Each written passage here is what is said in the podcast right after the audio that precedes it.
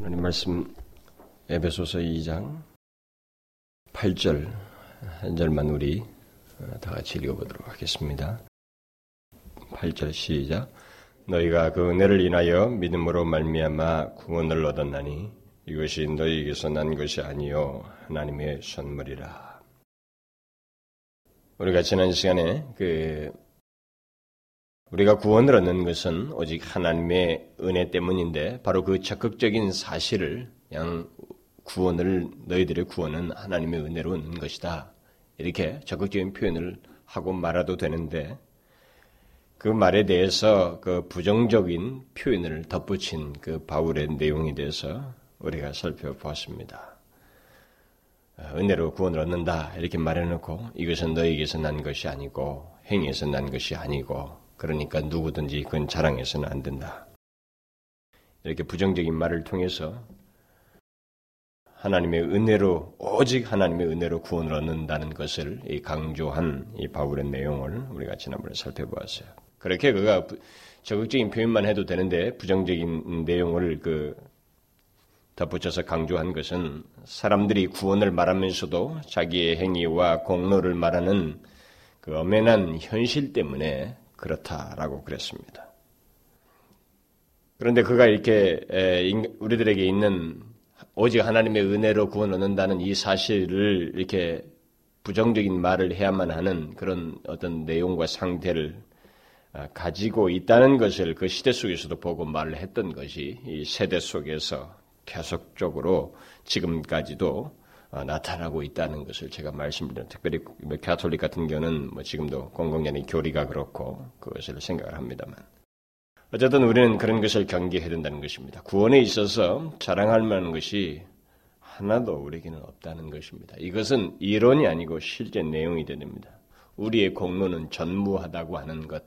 그러니까 이것이 전무합니다. 이렇게 말을 하는 게 아니라 우리의 공로는 전무하다는 것이 무엇인지를 알고 하나님을 섬겨야 되고 하나님을 향한 태도를 가져야 된다. 그 말입니다. 그러면 이제 우리는 그 지난 시간에 이미 말씀드린 대로 그 하나님의 은혜를 인하여 얻게 된 이 구원이 구체적으로 어떻게 어떻게 우리 각자에게 주어지게 되었는지 그 되는지를 어, 살펴보도록 하겠습니다. 오늘 본문에서 바울은 너희가 은혜를 인하여 믿음으로 말미암아 믿음으로 말미암아 구원을 얻었나니 이렇게 말하고 있습니다. 우리가 구원을 얻는 것은 하나님의 은혜로 하나님의 은혜를 인하여서 얻는 것인데 그것이 우리 각자에게 주어지는 것은 믿음으로 말미암아라고 이렇게 어, 말을 하고 있습니다. 결국 바울은 구원이 하나님의 은혜로 주어지는 것이지만 믿음을 수단으로 해서 또는 믿음을 도구로 해서 우리 각자에게 있게 되는 것이다. 이렇게 말을 하고 있는 것입니다. 그러면 구원을 얻는 어, 그 수단인 이 믿음, 이 믿음이 무엇인지를 말해 봅시다. 여러분, 믿음이라는 게 뭡니까? 우리가 그렇게도 많이 쓰는 단어잖아요.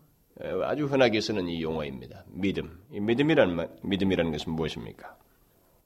어, 우리가 흔히 믿음으로 구원을 얻는다. 이렇게 말을 합니다. 믿음으로 말미암아 구원을 얻는다. 예, 그렇게 말하는데 그 그때 그 말하는 예, 믿음, 이게 믿음으로 구원을 얻는다. 그러니까 구원을 얻는 믿음이죠. 이 구원을 얻게 하는 구원 아니 구원을 얻는 그 믿음이라는 것이 무엇인가라는 거예요. 이미 존 맥아더의 그 구원 얻는 믿음이란 무엇인가, 뭐 역사하는 믿음을 이 어, 오후 시간에 성경 공부 시간에 공부하는 사람들은 어느 정도 그 이 부분에 대해서 정리가 되었을 것입니다. 간단히 말하면 구원을 어, 구원하는 믿음이란 예수 그리스도와 그 내용이죠. 구원하는 믿음의 내용을 말하자면 그것은 예수 그리스도와 그가 이루신 모든 것을 믿는 것입니다. 예수 그리스도 그분 자신과 그가 이루신 모든 것을 믿는 것. 그러니까 하나님의 아들 예수 그리스도를 믿고 그가 행하신 모든 것을 믿는 것 이것이 구원하는 믿음의 가장 기초적인 의미라는 것입니다. 그런데 우리가 여기서 이제 오늘 본문에서 관심을 갖고 묻는 것은 예수 그리스도와 그가 이루신 모든 사역을 믿는다고 할 때 그 믿는다는 것, 그 믿음이 구체적으로 무엇을 말하는가라는 거죠. 그래서 예수 그리스도가 하나님의 아들 아들이라고 우리가 이게 머리로 아는 것을 말하지 않는단 말이죠. 예수 그리스도를 믿는다. 이 그런 믿음으로 구원 얻는다고 할 때, 예수 를 믿는다고 할 때, 이 믿는다는 게 뭐냐는 거죠. 뭐 머리로 이, 지적으로 이해하는 겁니까? 아니면은 뭐 그것을 인정하는 거, 어떤 마음으로 수긍하는 거, 뭐 예수를 믿겠다고 결심하는 거, 뭐 그런 겁니까? 그런 게 아니라 이 믿음은 굉장히 구체적인 어떤 내용을 가, 지고 있습니다. 일반적으로 이 믿음을 말할 때 믿음은 어떤 구성 요소가 있는데 일반적으로는 세 가지를 얘기합니다. 어떤 사람들은 어떤 사람은 그 복음적인 사람인데도 불구하고 그것을 일곱 가지 요소를 말하기도 합니다. 뭐 근데 그것도 다 설득력이 있는 내용이에요. 그러나 보편적으로는 세 가지 요소를 말합니다. 이 세 가지를 말하는데 이제 믿음을 구성하는 이 세 가지 요소를 말하는데 여기는 조금씩 그 표현이 다르기도 합니다. 그러나 그 근본적인 음, 내용에 있어서는 보통 복음주의자들이 말하는 이 믿음을 구성하는 세 가지 내용에 대해서는 큰 차이가 없습니다. 로이존스 목사 같은 사람은 믿음이 신념과 신뢰와 헌신으로 구성되어 있다고 하면서 이 세 가지를 그 인격의 어, 요소도 있잖아요. 뭐 지성과 감정과 의지와 결부시켜서 설명을 합니다. 또 스펄전 같은 사람은 어, 믿음은 지식과 신념과 신뢰로 구성되어 있다 이렇게 말합니다. 뭐 이런 주장들은 종교개혁자들이 이미 그 공통적으로 이 믿음을 세 가지 구성요로서로 말을 했던 그것에 다 기초를 두고 표현한 것들입니다. 그래서 현대의 모든 이 성경학자들도 그다음에 모든 성경 강의자들 모두가 다 어, 그런 식으로 거기에 기초해서 종교학자들의 그 주장에 기초해서 이 세 가지를 말합니다. 그러면 그 종교학자들로부터 지금까지 계속적으로 공통적으로 말한 그 세 가지가 뭘까요? 그것은 보통 지식, 동의, 신뢰라고 하는 것으로 표현됩니다. 뭐 그것을 아까 말한 것처럼 뭐 지식, 신념, 신뢰 뭐 이렇게 해도 뭐 사실 상관은 없어요. 근데 일반적으로 쓰여지는 용어가 이 세 가지 구별된 라틴어를 써서 이 세 가지를 구분하면서 어, 번역을 지식, 동의, 신뢰 이렇게 보통 말합니다. 믿음은 이 세 가지를 같이 포함되어 있습니다. 그러니까 이 세 가지가 바로 믿음이라고 하는 어, 것임을 성경에서 우리가 쉽게 볼 수가 있습니다. 이 단어를 굳이 이렇게 우리가 해석을 쓰는 이 단어가 거기에 써 있느냐라는 것보다는 그 내용이 다 담겨져 있어요. 구원받은 백성들의 그 믿음에서 다 공통적으로 볼 수 있는 것이 바로 이 세 가지가 함께 어우러져서 그것을 그런 믿음을 가진 사람들로서 이게 보통 보여지는 것입니다. 주님께서도 자기를 믿는 것과 관련해서 이 세 가지를 요구하셔요. 세 가지를 얘기했습니다. 그래서 여러분들이 그 구원하는 믿음이란 무엇인가 그 복음서를 중심으로 했던 그 맥아더 어, 목사의 그 책에서 좀 그것을 많이 어, 볼 수가 있었을 것입니다. 그러니까 특별히 이것을 어, 성경에서 표현한 것으로는 히브리서 기자가 히브리서 11장에서 그 말을 할때이 믿음을 정의하면서 이 세 가지를 동시에 언급을 합니다. 그 히브리서 11장 그 3절에서 그 믿음으로 우리는 안다 이렇게 안다라는 이런 단어를 써서 지적인 요소를 말을 하고 그 다음에 또 1절에서 믿음은 바라는 것의 실상이다고 말하면서 어떤 동의를 말을 하고 있습니다. 그리고 1절 하반절에서는 믿음은 보지 못하는 것의 증거라고 함으로써 보지, 어, 보지 않고 나아가는 것, 음? 그 어떤 신뢰의 요소를 말을 하고 있습니다. 우리가 구원하는 믿음을 말할 때는 이 세 가지 요소, 지식이라고 하는 어떤 믿음의 있던 지적인 요소와 또 동의라고 하는 것 주로 감정 감정과 관련돼 우리 그 감정과 관련됐다고 보통 일반적으로 해석을 하죠. 감정적인 요소와 그다음에 신뢰, 의지적인 요소를 어, 말하고 있는데 그 중에 하나만 제외돼도 이것은 믿음이 아닙니다. 믿음의 온전한 모습이 아니란 말이죠. 그러니까 다시 말하면 구원은 믿음이 될 수가 없는 거예요. 믿음이라는 단어를 쓸 수는 있겠습니다. 그러나 구원 얻는 믿음이라고는 말할 수 없다 이 말입니다. 그래서 바울이 우리가 믿음으로 말미암아 구원을 얻는다라고 했을 때 그 믿음은 본질상 이 세 가지를 지금 구원을 얻는 믿음을 말하고 있단 말이에요. 그럴 때 이 구원을 얻는 이 믿음을 말할 때는 본질적으로 이 세 가지를 다 포함하여서 담고 말을 하는 것입니다. 그러니까 예수를 믿는 것은 이런 믿음의 세 가지 요소를 가지고 있기 때문에 예수를 믿는 데서 우리의 태도가 전인격적이다는 말을 쓰는 거예요. 그러니까 믿음의 이 세 가지 요소가 결국은 우리의 인격이 전인격인 지적인 지성과 감정과 의지를 다 결부되어서 나타나는 것이기 때문에 우리가 예수를 믿는 것은 전인격적이다. 이렇게 말을 하는 것입니다. 설사 우리들이 지적인 부분만을 두고도 믿음이라는 단어를 쓸 수는 있습니다. 뭐 감정적인 부분만을 두고도 믿음이라는 말을 쓸 수, 있고 또 의지적인 부분만을 두고도 믿음이라는 말을 쓸 수가 있습니다. 그러나 그 하나만을 가지고는 하나 그 중에 하나만 빠져도 그것은 구원하는 믿음은 될 수가 없는 거예요. 그러면 이 세 가지를 조금 더 구체적으로 설명해 봅시다. 먼저 믿음은 지식을 포함합니다. 그러니까 곧 지적인 요소가 있다는 것이죠. 이것을 흔히 그 라틴어로 로테티아라고 말합니다. 물론 믿음을 그 구성하는 이 지식은 자신이 분명히 받아들이고 깨닫고 간직하고 있는 내용을 말합니다. 그러니까 예수를 믿는다. 이 사람이 믿음이 있다. 그래서 구원을 받는다라고 했을 때 이 사람은 자신이 그 믿고 있는 내용을 가지고 있는데 그게 이제 결국 지적인 요소예요. 뭐예요? 자기가 분명히 받아들이고 깨닫고 간직하고 있는 깨달아서 갖게 되는 어떤 그 내용이 있다는 것입니다. 자신이 믿는 대상에 대한 지식을 분명히 가지고 있다는 것입니다. 바로 이런 면에서 기독교의 믿음과 미신과는 완전히 다른 것입니다. 미신은 분명한 지식이 없거든요. 대상에 대한 지식이 없는 것입니다.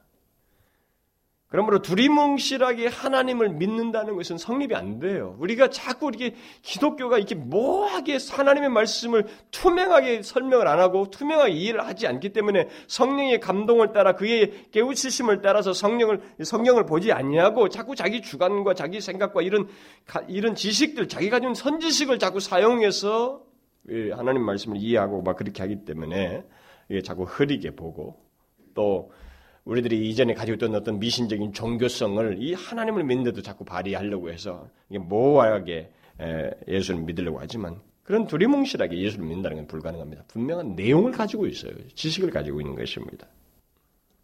그러니까 두리뭉실하게 예수를 믿는 것은 바르게 음, 믿는 것도 아니고 바른 믿음도 아니에요. 구원하는 믿음이 아닌 것입니다. 거짓된 믿음이라고 말할 수가 있습니다. 자신이 믿는 내용도 알지 못하고 소유하지도 않으면서 예수를 믿는다는 것은 있을 수가 없습니다.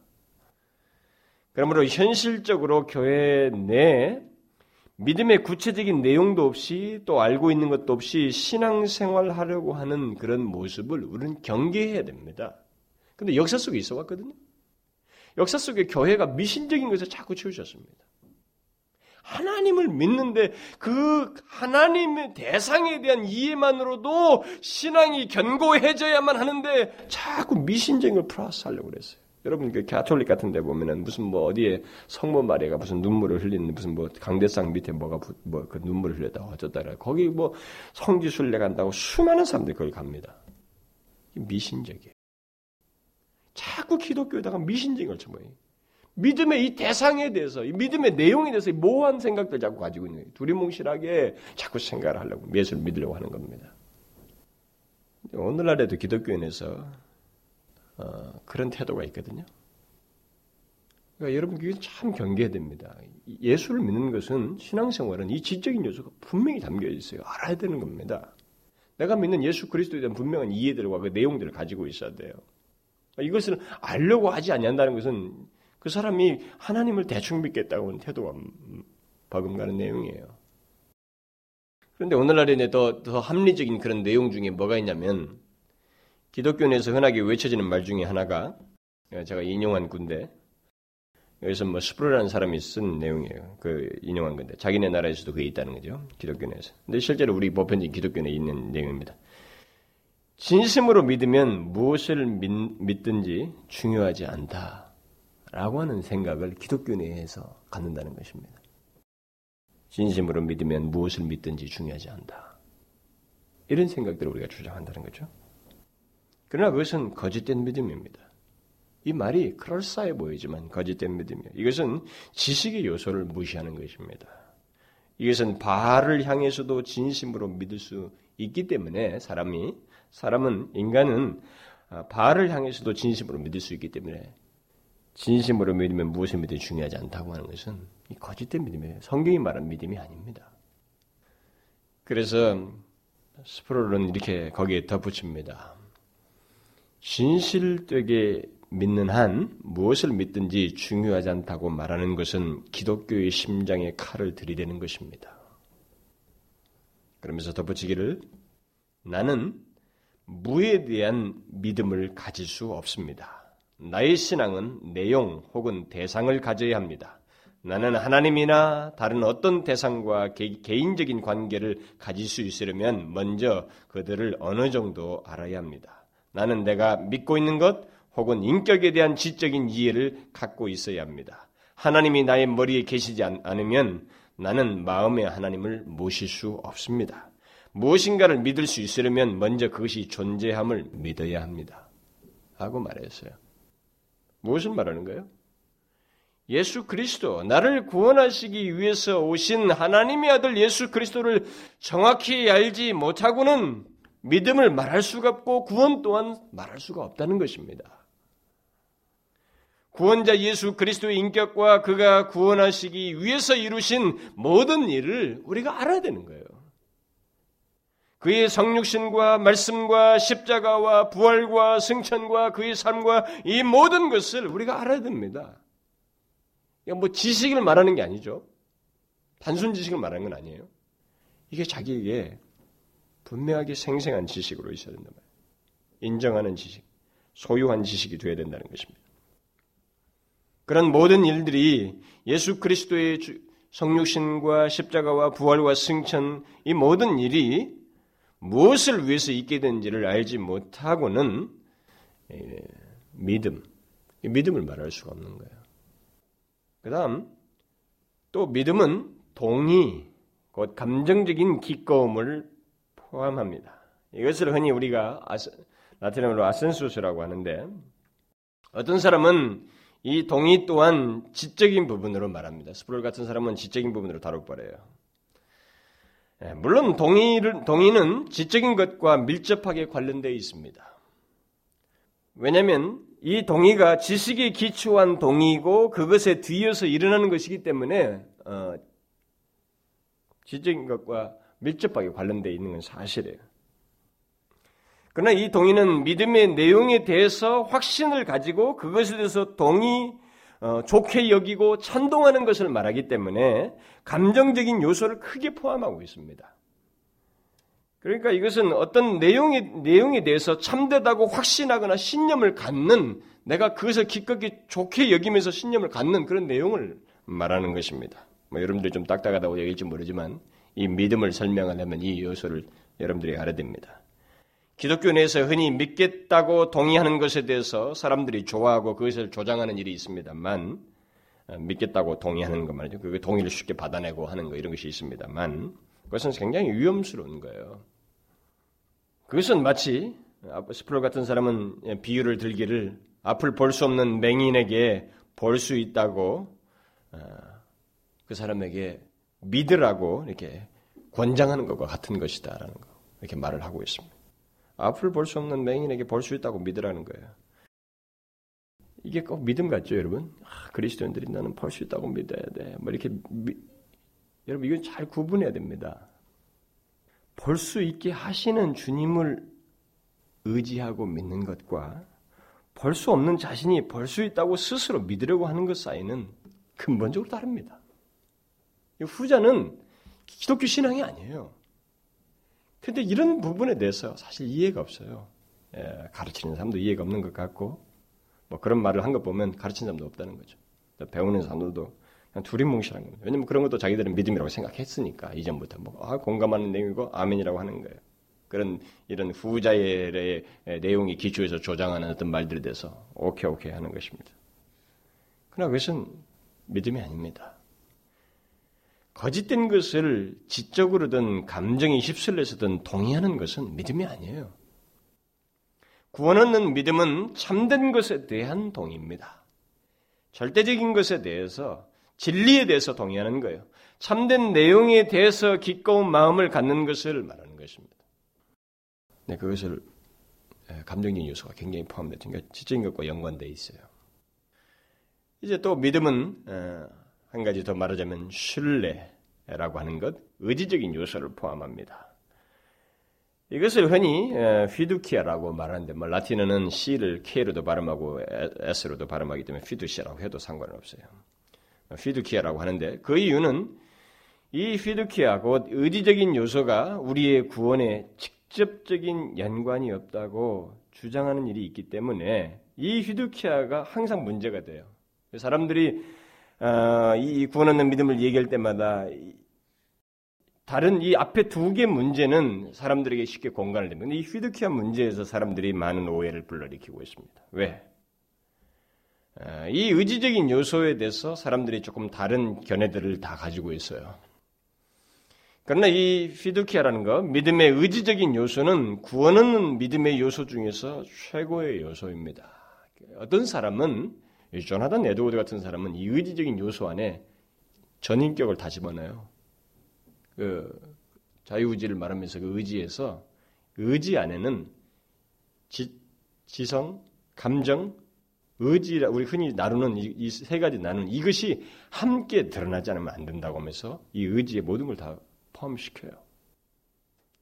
그러니까 결국 이게 굉장히 중요하다는 것입니다. 믿음에 있어서 그 어, 이 중요성에 대해서 이것이 얼마나 중요한지에 대해서 그 어, 벌컵이 말한 것을 조금 어, 설명하면 왜 이것이 중요하냐면 믿음이 지식의 문제나 또는 지식과 감정을 결합한 문제만이 아니고 영혼의 방향을 결정하는 의지의 문제요. 영혼이 그 대상으로 나아가서 그것을 자신의 것으로 개인 자기의 것으로 삼는 것이기 때문에 이 의지의 요소가 없어서는 안 되는 이게 굉장히 중요하다 이렇게 말을 한 것입니다.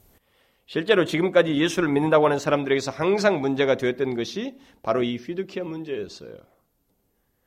그것을 야고보가 이미 잘 지적을 했습니다. 야고보는 귀신들도 하나님을 하나님이 한 분이신 줄을 알고는 믿고 떤다라고 그랬어요.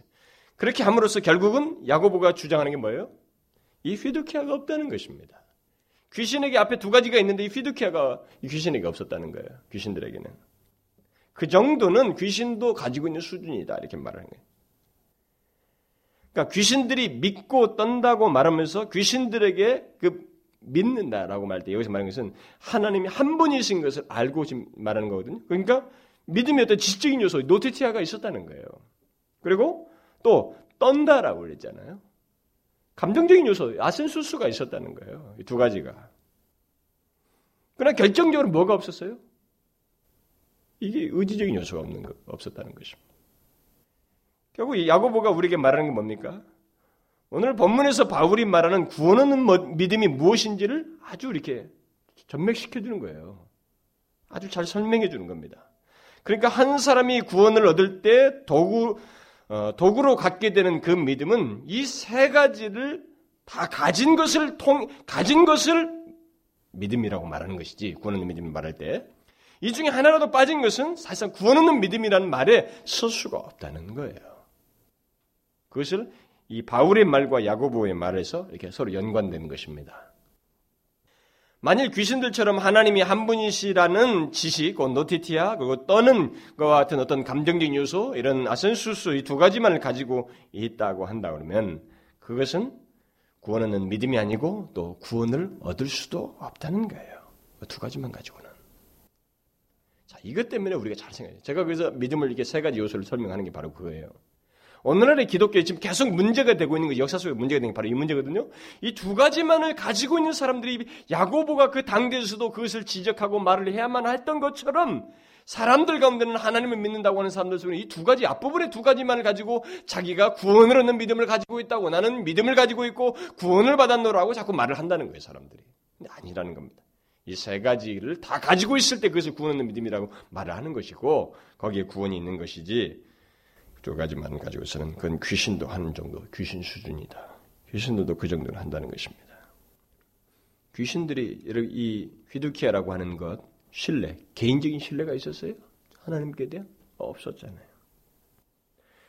귀신들은 물론 귀신들이 가지고 있는 그 지식에도 불완전해요. 그들은 단, 단편적입니다. 뭐 하나님 한 분이시고 뭐 창조 그가 창조를 하셨다 이런 뭐 지식들 다 알고 있습니다만 하나님의 아름다움, 그분의 선하심과 그분의 그 영광스럽고 사랑스럽고 그분만의 독특한 속성 이런 것에 대해서는 어, 몰라요.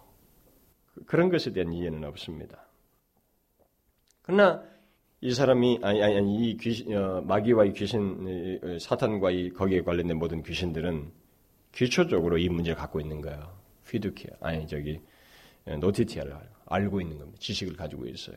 그리고 그것을 인해서 또 떱니다. 근데 문제는 그 귀신 같은 수준을 따라가는 사람이에요.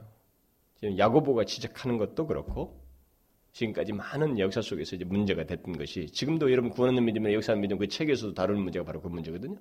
앞에 두 개를 가지고 있는데 뒤에 하나를 안 가지고 있다는 문제. 이것을 경시하는 문제를 가지고 지금 그것을 따로 분리시켜서 설명을 할 수 있느냐 없느냐 설명이 안 된다라고 하는 한쪽의 주장과 분리해서 설명할 수 있다고 하는 사람의 주장이 지금 맞대어 있는 것입니다. 그러나 그것은 귀신이 가지고 있었던 태도예요. 자, 그러면 이제 구원은 믿음이라고 말할 때 구원은 믿음은 바로 그 세 가지의 내용을 가진 그런 믿음을 통해서 믿음을 수단으로 해서 구원을 얻는 겁니다. 하나님을 알고 그분을 향하고 전인격적인 태도를 보이는 것. 이게 바로 구원 얻는 믿음이다. 이렇게 성경은 이제 말을 하는 것입니다. 그러면 이제 구원을 어떻게 얻는가가 아니라 구원을 어떻게 하는 게 아니라 이 구원은 믿음을 어떻게 얻는가에 대해서 말을 해보도록 합시다. 여러분 우리가 믿음을 어떻게 얻습니까? 우리가 믿음을 어떻게 얻어요? 알잖아요. 믿음은 하나님의 말씀을 들음으로써 얻습니다.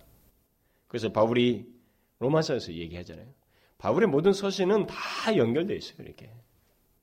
그러므로 믿음은 들음에서 나며 들음은 그리스도의 말씀으로 말미암았느니라 이렇게 말하고 있습니다. 바로 이것 때문에 주님께서 제자들에게 말하는 거예요. 최후에 그들에게 명령하시길 뭐라고 그러죠? 너희는 가서 모든 족속으로 제자를 삼으라 이렇게 말을 한 것입니다.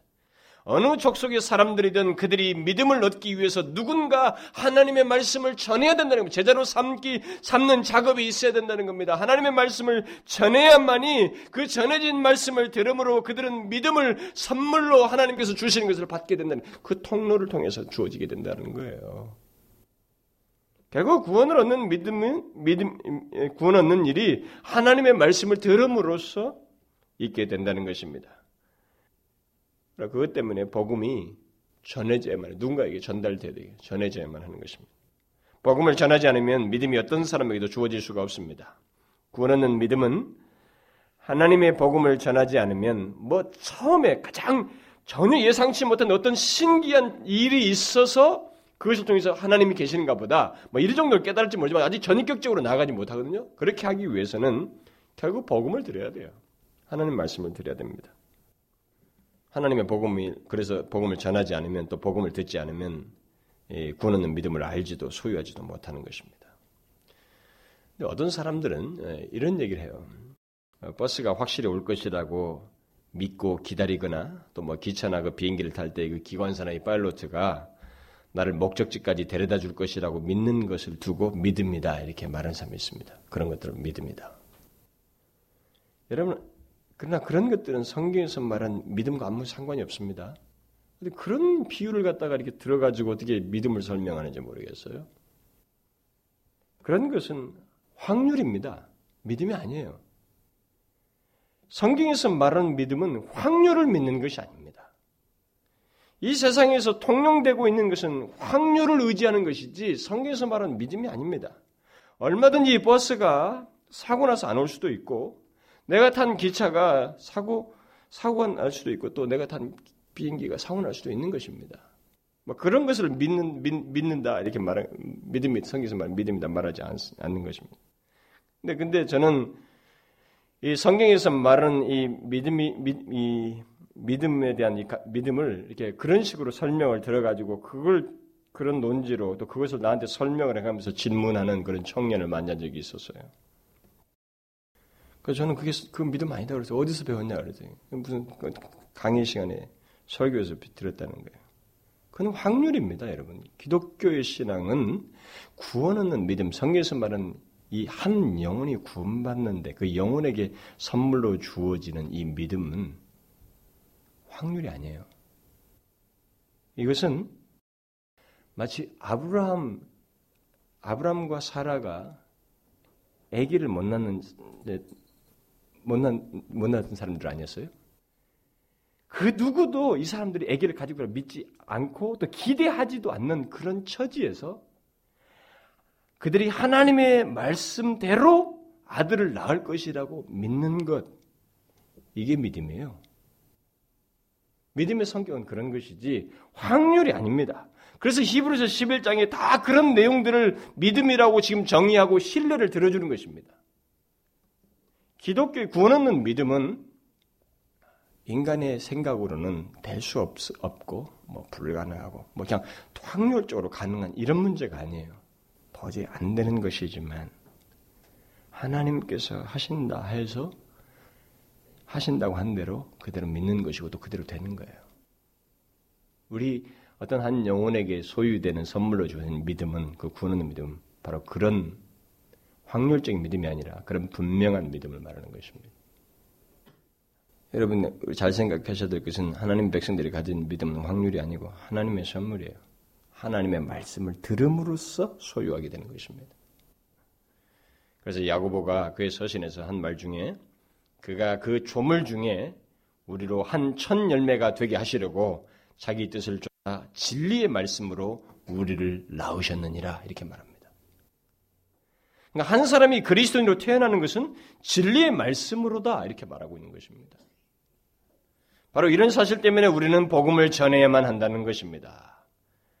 바울이 로마서 10장에서 믿음이 들음에서 난다고 하면서 연관시켜서 그 말하는 내용이 바로 뭐예요? 복음을 전해야 된다는 거예요.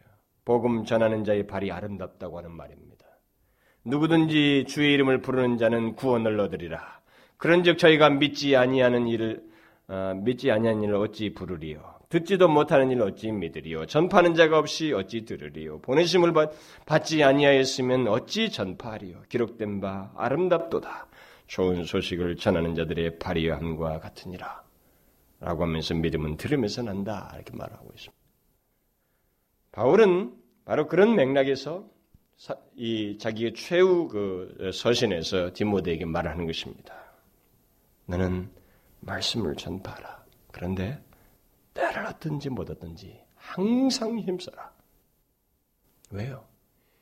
이것을 안 하면 어떤 영혼에게 믿음이라는 게 없는 거예요. 구원하는 믿음이라는 게. 그래서 구원이 그거한테 이루어지지가 않는 거예요.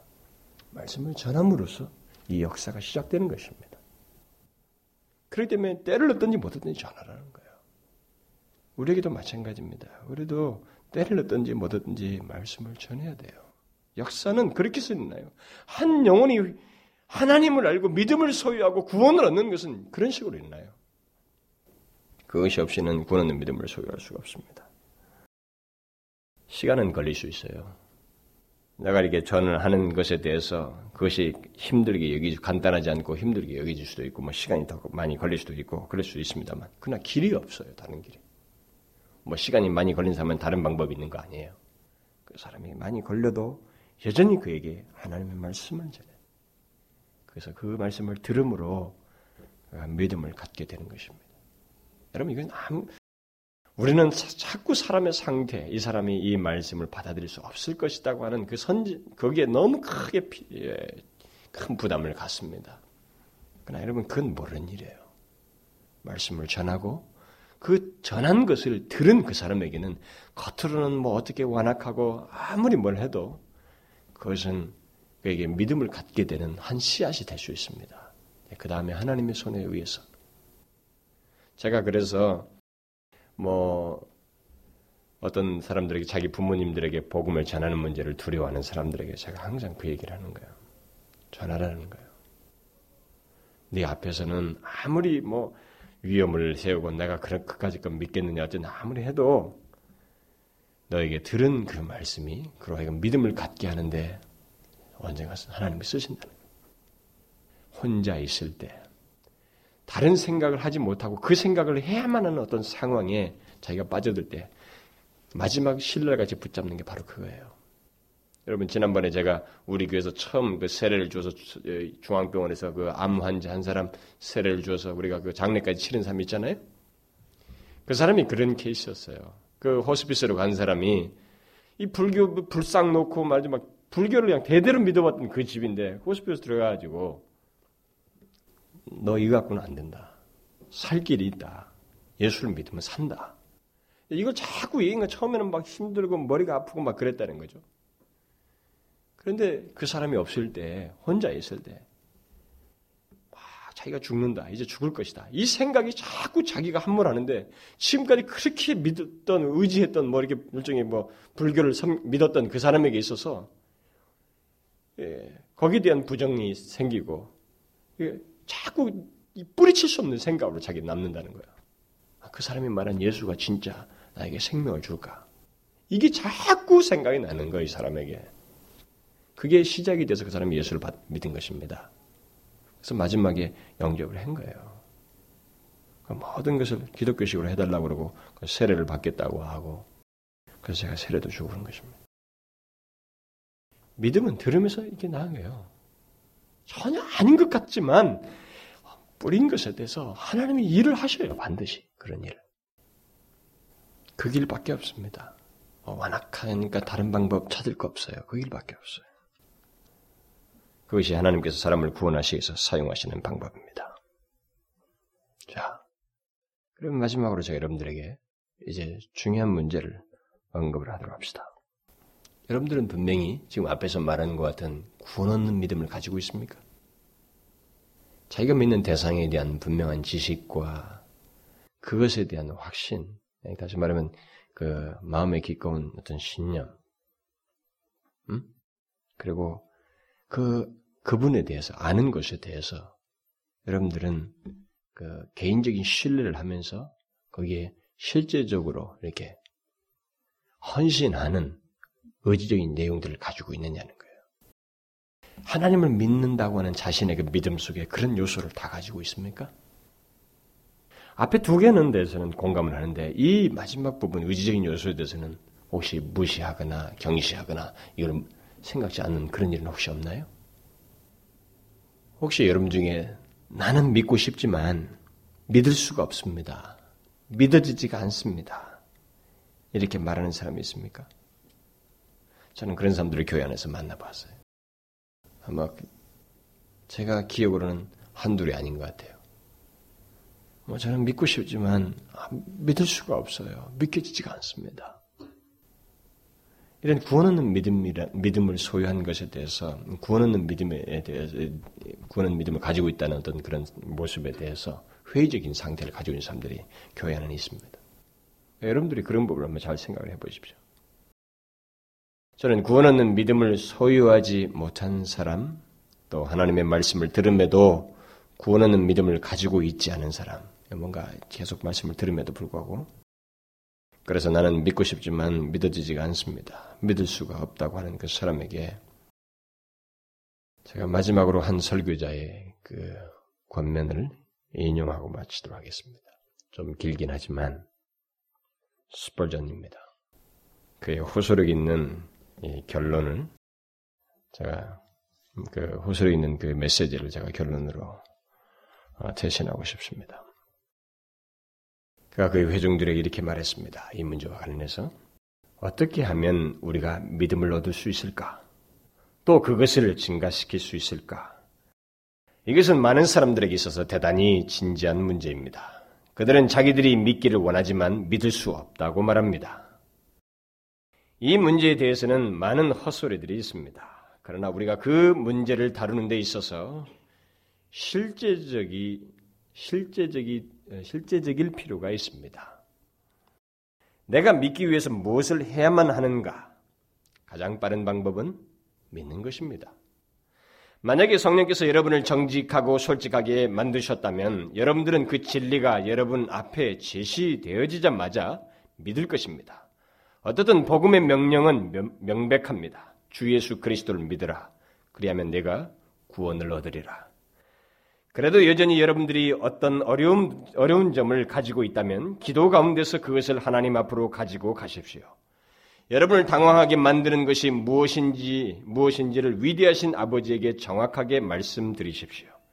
그리고 그의 성령을 통해서 그 문제를 해결해 달라고 그에게 간청하십시오.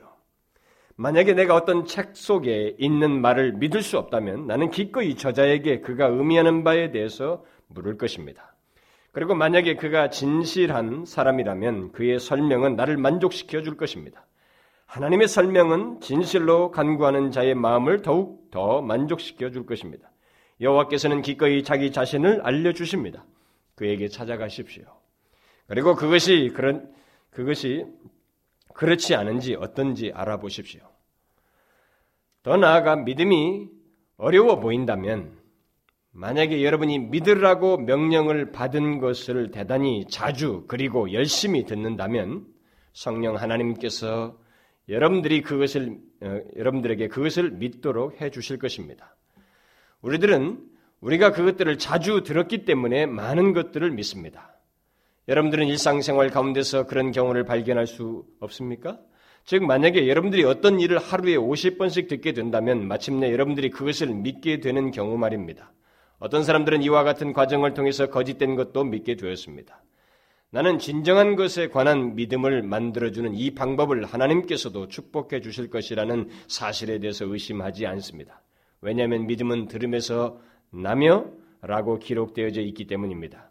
만약에 내가 열심히 그리고 주의 깊게 복음을 듣는다면 언젠가는 나의 마음에 대한 성령의 복된 사역을 통해서 내가 들은 것을 나 자신이 믿고 있는 것을 발견하게 될 것입니다. 그러나 만약에 그것이 서툰 충고인 것 같아 보인다면 나는 다음과 같은 충고를 덧붙이겠습니다. 즉 다른 사람들의 간증에 대해서 고려해 보라는 것입니다. 사마리아 사람들은 여인이 자기들에게 예수님에 관해서 말해준 것 때문에 믿었습니다. 우리들의 신념들 중에서 많은 것들은 다른 사람들의 증언에서부터 비롯되어졌습니다. 나는 일본과 같은 나라가 있다는 사실을 믿습니다. 나는 결코 그 나라를 보지 못했습니다. 그러나 나는 다른 사람들이 그곳에 가봤기 때문에 그와 같은 곳이 있다는 사실을 믿습니다. 나는 내 자신이 죽을 것이라는 사실도 믿습니다. 나는 결코 죽어보지 못했습니다. 그러나 한때 내가 알았던 수많은 사람들이 죽었습니다. 그래서 나는 나도 죽을 것이라는 확신을 가지고 있습니다. 많은 사람들의 증언은 이와 같은 사실로 인해서 나를 납득시켜 주었습니다. 그러므로 어떻게 해서 그들이 구원을 받았는지, 어떻게 해서 그들이 용서를 받았는지, 어떻게 해서 그들의 성품이 변하게 되었는지에 대해서 여러분들에게 말해주는 사람들의 말에 귀를 기울이십시오. 만약에 여러분들이 그들의 말을 듣는다면 여러분들은 여러분들 자신과 똑같은 다른 어떤 사람이 구원을 받았다는 사실을 발견하게 될 것입니다. 만약에 여러분들이 도둑이 도둑이었다면 여러분들은 다른 어떤 도둑이 그리스도의 보혈의 셈에서 그의 죄를 씻고 기뻐한 사실을 발견하게 될 것입니다. 만약에 여러분이 행실이 나쁜 사람이었다면 그런 사람도 그와 같은 길에 빠졌던 사람들, 사람들이 깨끗하게 변화된 사실을 발견하게 될 것입니다. 만약에 여러분이 절망에 빠져 있다면 여러분들은 다만 하나님의 백성들 가운데서 구해야만 하고 또 어떤 것을 물어야만 합니다. 그러면 여러분과 같이 동일하게 절망에 빠졌던 어떤 사람이 여러분들에게 하나님께서 어떻게 자기를 구원해 주셨는가를 말해 줄 것입니다. 여러분들이 하나님의 말씀을 시험해보고 또 그것을 입증, 어, 입증한 사람들의 말을 차례대로 들을 때 거룩하신 성령께서 여러분들이 믿을 수 있도록 인도해 주실 것입니다. 여러분들은 물이 때때로 단단해져서 사람이 그 위에 걸어갈 수 있다는 선교사의 말을 들은 아프리카 사람에 대해서 들어본 적 있습니까? 그는 선교사가 자기에게 말해준, 말해준 많은 것들을 믿었다고 말했습니다. 그러나 그것만은 결코 믿을 수 없다고 말했습니다. 그가 영국에 왔을 때 어느 추운 날 그는 얼어붙은 강을 보았습니다. 그러나 그는 감히 그 위에 올라가지 않으려고 했습니다. 그는 그것이 강이라는 사실을 알았습니다. 그는 자기가 그 위에 올라가면 빠져 죽을 것이라고 생각했습니다. 그는 그의 친구가 그 위에 걸어가기 전에는 결코 얼음 위에 걸어갈 수가 없었습니다. 이었고 그는 설득되어졌습니다. 그리고 자신감을 가지고 다른 사람들처럼 그 위로 걸어갔습니다. 이와 같이 여러분들이 다른 사람들이 믿는 것을 보고 또 그들의 기쁨과 평화를 알게 되면 여러분들도 자연스럽게 믿어지게 될 것입니다. 그것이 바로 하나님께서 우리들로 하여금 믿음을 가질 수 있도록 도와주는 방법들 중에 하나입니다. 보다 좋은 계획은 다음과 같은 것이 다음과 같은 것입니다. 즉 여러분들에게 믿으라고 명령하는 권위에 주목하는 것입니다. 그리고 이것은 여러분들에게 큰 도움을 줄 것입니다. 그 권위는 나의 것이 아닙니다. 만약에 그렇지 않다면 여러분들이 그것을 거부해도 당연할 것입니다. 그러나 여러분들은 하나님 자신의 권위에 근거해서 믿으라는 명령을 받고 있습니다. 하나님께서 여러분들에게 예수 그리스도를 믿으라고 명령하시고 있습니다. 그러므로 여러분들은 여러분의 창조주에게 순종하기를 거절해서는 안 됩니다. 만약에 이것도 여러분들에게 마음을 안정시켜 주지 못한다면 여러분이 믿어야만 하는 것이 무엇인지에 대해서 생각해 보십시오. 주 예수 그리스도께서는 사람들을 대신해서 고난을 받으셨습니다. 그리고 그는 자기를 믿는 모든 사람들을 구원하실 수 있습니다. 사람들이 믿으라는 말을 든, 들은 것은 가장 복된 사실입니다. 그것은 사람들 앞에 제시되어진 것을 것들 중에서 가장 적합하고 가장 위로가 되며 가장 거룩한 진리입니다.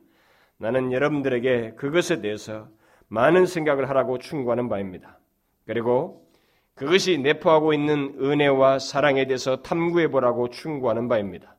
사복음서에 대해서 연구하십시오. 바울 서신을 연구하십시오.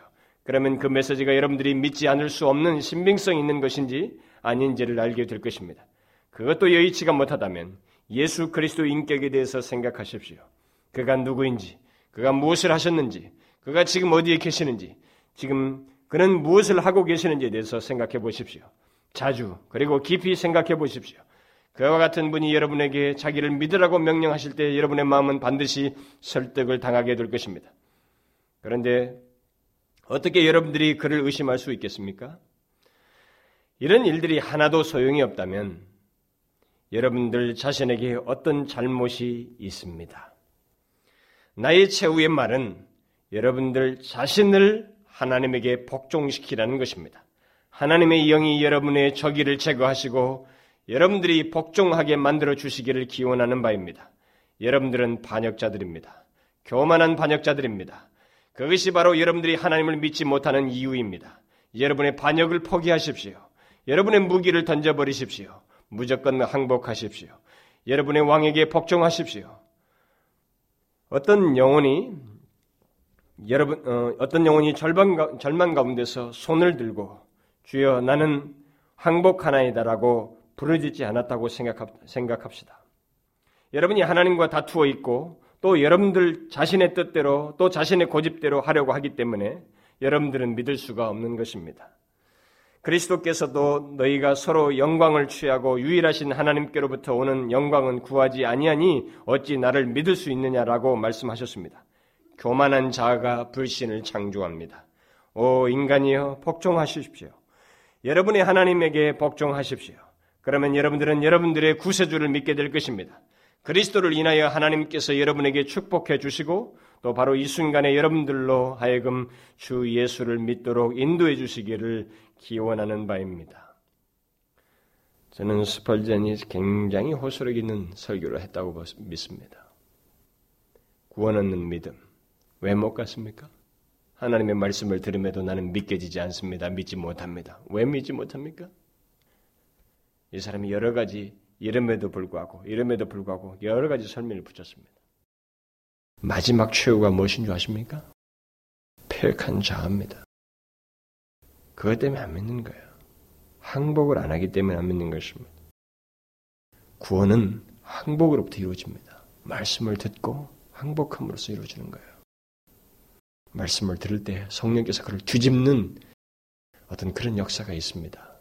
그러나 여러분 말씀을 들은고 많이 듣고 듣고 들음에도 불구하고 꺾이지 아니하고 하나님 앞에 이 구원하는 믿음을 소유하지 못한 구원받지 못한 그 상태를 소유한 것은 그 사람이 꺾지 아니하는 그 자아 때문에 그래요.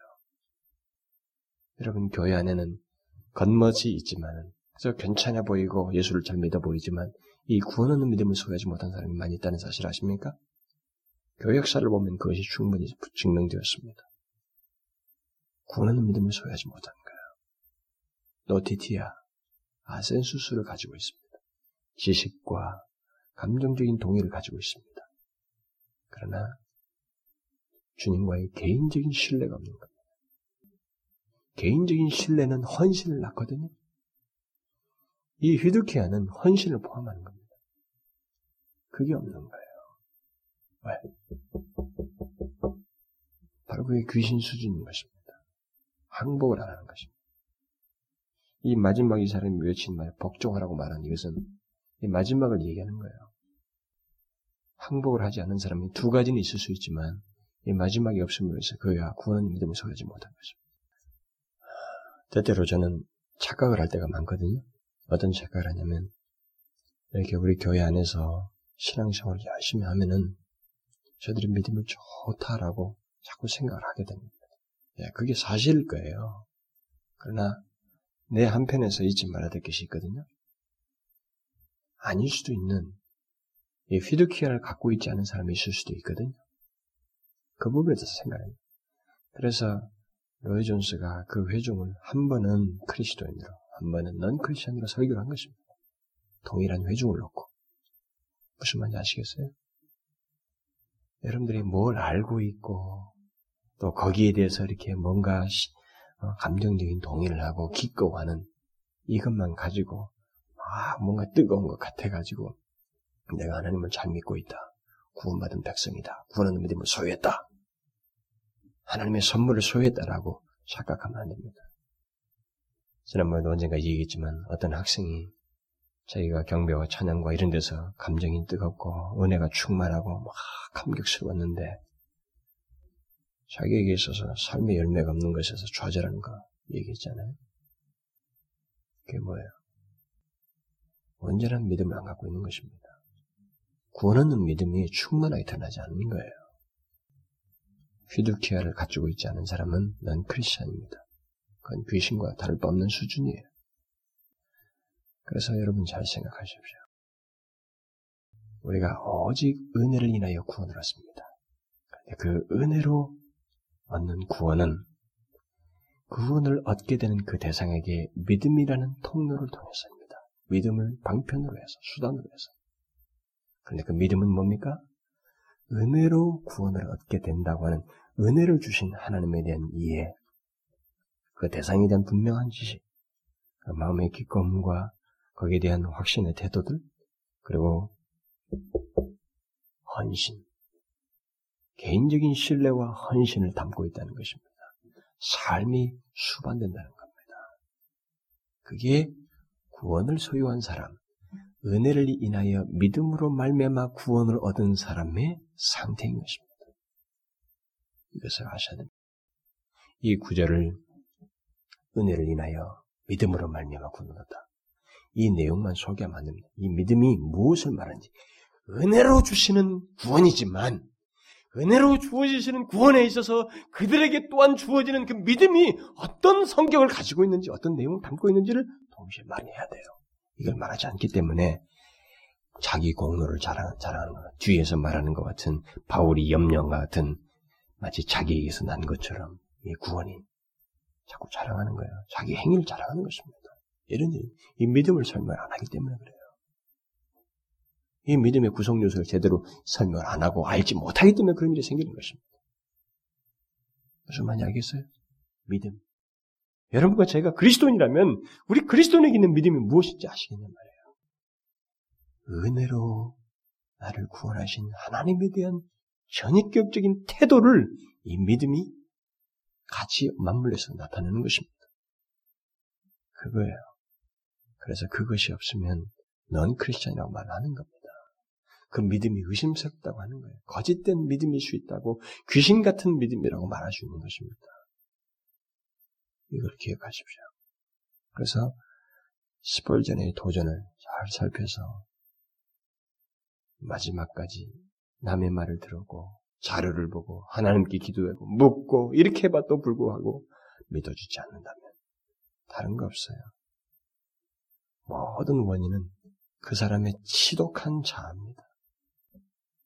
폐역하고 밖에서는 인정받을지 모르지만 하나님 앞에서는 지독스럽게 완고하고 폐역하고 무장된 그의 자아예요. 그 자아가 안 깨져서 그렇습니다. 자아를 항복하지 않기 때문에 그런 거예요. 그 사람은 죽음 앞에서나 그 문제를 한번 심각하게 생각하는지 모르겠어요. 만일 항복하지 않는다면. 인간은요, 예외 없어요. 죽음 앞에서는 생각하게 됩니다. 반드시 생각하게 되어 있어요. 해야만 합니다. 하나님은 그렇게 우리를 만드셨어요. 죽어서 어떻게 되나? 이 질문 안 하고 죽는 인간이 있을까요? 없습니다. 아무리 갑작스런 죽음을 죽어도 숨 있는 순간에 아 내가 사고를 당했구나 라고 하는 의식이 짧은 10초, 20초, 1분, 2분 상간에라도 그들은 하게 되어 있어요. 죽는구나. 어떻게 되나? 이 생각은 단 1초에도 수백 개를 할 수 있습니다. 막 밀려오는 생각들을 할 수 있는 거예요. 여러분, 항복해야 됩니다. 구원의 믿음을 가지고 있지 않은 사람은 하나님께 묻고 듣고 진리를 연구하고 따르려고 하고 그의 권위에 말씀하신 권위에 따라야 될 뿐만 아니라 그래도 안 되면 모든 게 자기의 자아인 줄 알고 자기 자아를 항복해야 돼. 기도합시다. 오 하나님 아버지 주께서 값없이 은혜로 우리를 구원하셨습니다만 그 구원이 하나님이여 아무런 무작용 속에서 이루어지는 것이 아니라 우리에게 믿음을 주셔서 우리를 구원하신 분에 대한 분명한 이해와 주님에 대한 지식과 예수 그리스도의 인격과 그가 나를 위해서 행하신 모든 것, 이루신 것에 대한 지식을 가지고 알고 또 그것을 즐겁게 여기며 기쁘게 여기며 또 기꺼운 마음으로 동의하며 또 나를 구원하신 주님에 대한 개인적인 신뢰를 가지고 헌신하는 내용 속에서 은혜로 주신 구원이 드러난다는 사실을 우리에게 말씀해 주셨습니다. 오 하나님, 우리가 이 구원 얻는 믿음을 분명하게 드러내는 주의 백성, 또 그런 자인지를 우리가 확인하면서 이런 분명한 내용을 갖기를 원합니다. 사랑하는 주의 백성들, 하나님 여기 참년 우리 회중 가운데서 이 구원 얻는 믿음을 분명히 갖는 놀라운 역사를 하나님 보이시고 그런 은총을 허락하여 주옵소서. 하나님 아버지 이들 가운데 제외되는 자 없게 하여 주옵소서. 하나님 무엇인가 아는 것 같고 좋아하는 것 같지만 하나님을 믿는 것에 대해서 그런 수준에서 멈추지 아니하고 진실로 개인적인 신뢰를 가지고 헌신하는 그런 온전한 믿음을 가진 자들 되게 하여 주옵소서. 어, 하루하신 주님, 이곳에서 이 구원하는 믿음이 전해지는 하나님의 전진 기지가 되게 하여 주옵소서. 듣지 아니하면 주의 말씀을 듣지 아니하면 구원하는 믿음을 가질 수가 없습니다. 믿음은 들으면서 난다 했사오니 하나님 우리 사랑하는 제체들을 사용하여 주셔서 수많은 죽어가는 영혼들이 우리들의 증거를 통하여 구원 얻는 믿음을 얻는 역사가 있게 하여 주옵소서. 예수 그리스도의 이름으로 기도하옵나이다. 아멘.